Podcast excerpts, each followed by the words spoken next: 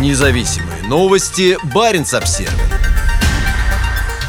60-летняя горничная из Коми арестована за попытку поджечь военкомат. Сотрудница клининговой компании Усинска обвиняется в покушении на террористический акт. В республике Коми суд арестовал 61-летнюю жительницу Усинска, которая пыталась поджечь военкомат. Ей инкриминируют покушение на теракт. По информации Усинского суда, преступление было совершено в апреле 2023 года. 60-летняя сотрудница клининговой компании пришла к зданию местного военкомата с двумя бутылками, в которых был коктейль Молотова. Женщина бросила бутылку со смесью в сторону входной двери, однако жидкость не загорелась. Вторую бутылку она не зажгла и просто бросила ее в сторону здания. В этот момент ее задержал полицейский, охранявший военкомат. Суд заключил обвиняемую под стражу до 10 июня. С начала войны в России резко участились поджоги административных зданий, в первую очередь военкоматов. Поначалу эти деяния квалифицировали как уничтожение имущества, но позже начали расценивать в качестве теракта, что значительно утяжеляет наказание.